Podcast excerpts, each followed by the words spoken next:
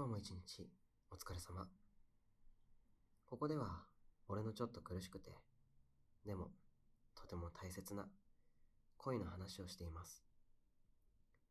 眠る前の少しの間、俺と一緒に夜の時間を共有してもらえると嬉しいです。今日は昨日の続きで、先輩のグループ展の話をしようかと。まず、グループ展についてですが、今日の午前中に行ってきました。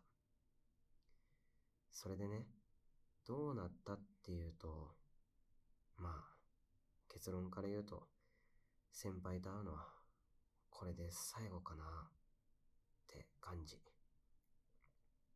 実際はあのハガキ、先輩が送ったわけじゃなかったみたいなんだよね。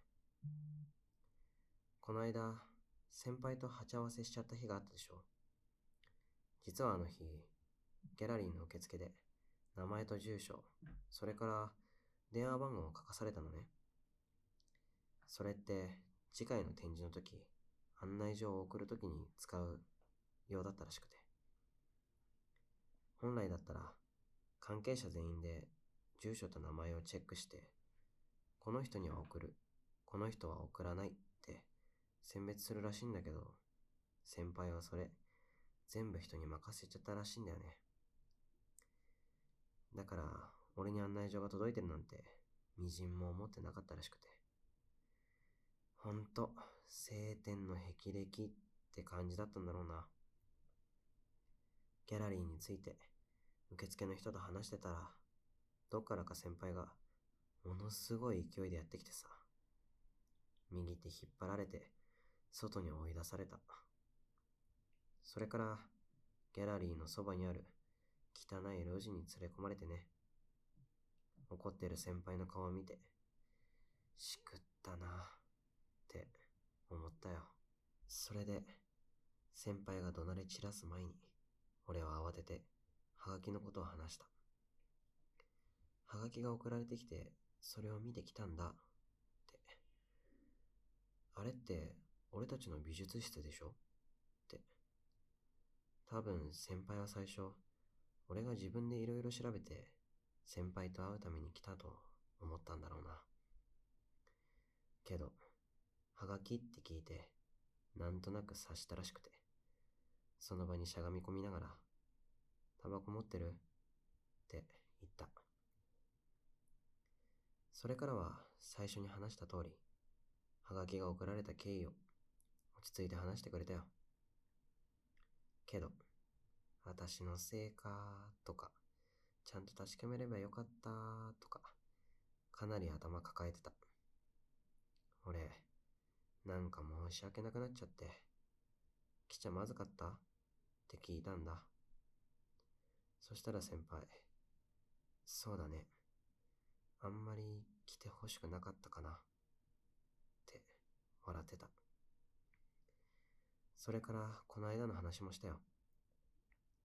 変なことを見せちゃってごめん。って言いながら、先輩は俺から2本目のタバコを受け取った。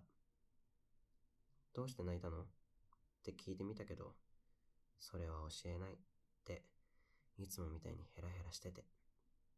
でも、それ見たらもう大丈夫なのかもって思ったな。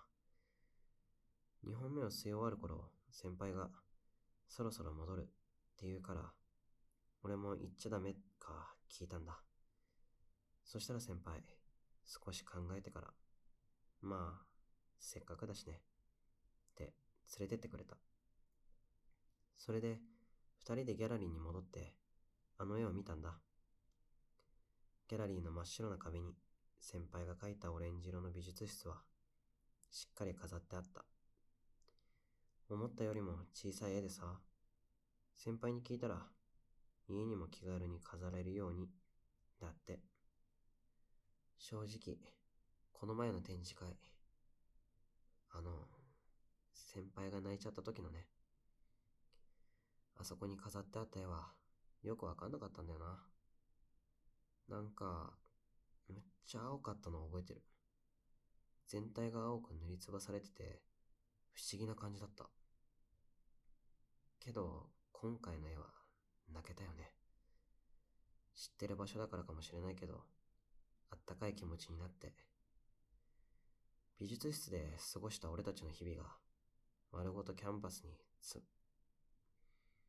詰まってるって思った。先輩は泣いてる俺を見て、おいおい、泣くなよって笑ってたけど、多分、あの人も涙目だったんじゃないかな。